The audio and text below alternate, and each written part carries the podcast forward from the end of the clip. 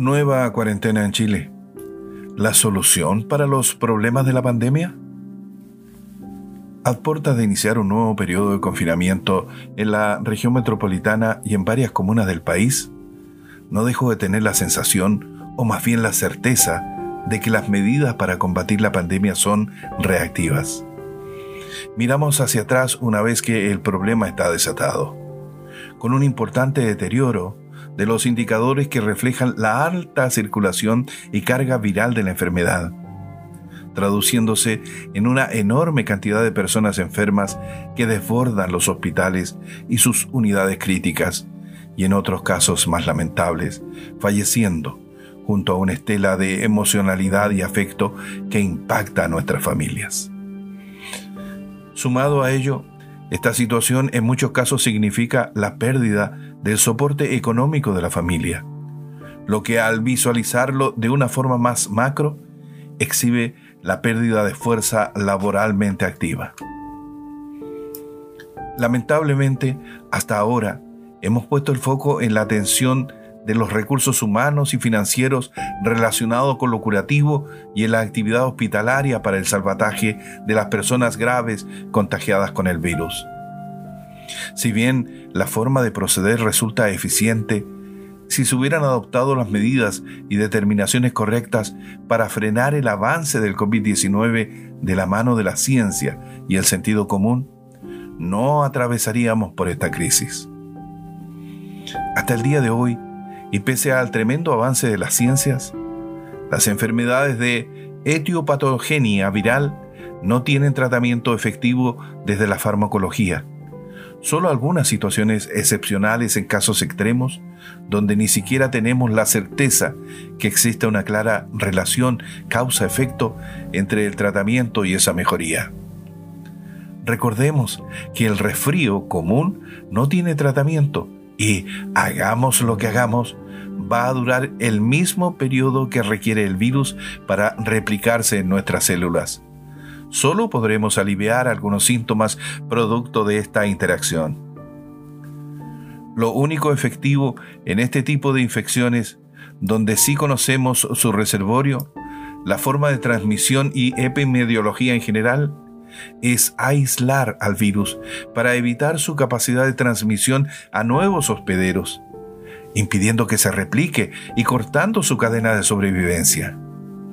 Esto se consigue con el aislamiento efectivo de todos los portadores asintomáticos, contagiados clínica sintomáticos, los PCR positivos, los contactos estrechos y los contactos estrechos esporádicos.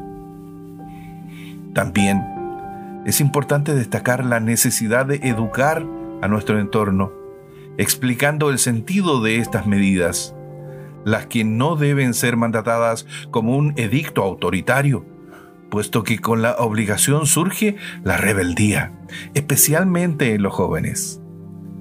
Es de lamentar que en la actualidad este grupo etario se encuentre a la deriva en cuanto a las medidas sanitarias y solo reciban órdenes, considerándose en la etapa final del plan de vacunación. Sumado a ello, se les obliga solapadamente a trabajar, aunque estén en aislamiento por ser contactos estrechos, como si todo fuera solo corporalidad sin considerar las condiciones de salud mental que el confinamiento desencadena, especialmente en nuestra precarizada sociedad. Hoy empezamos a ver las consecuencias de ello.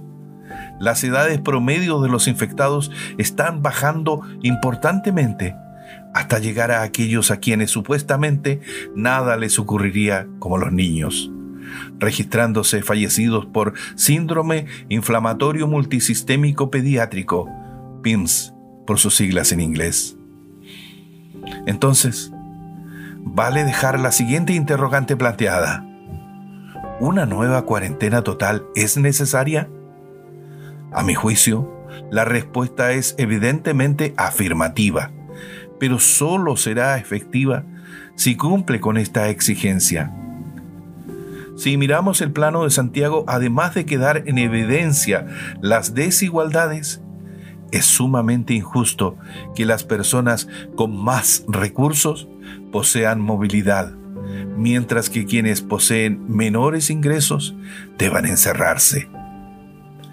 Estos límites ficticios son inútiles cuando la población más vulnerable debe moverse por condiciones laborales a los barrios más ricos, llevando la carga viral que mantendrá activa la infección, probablemente aumentada.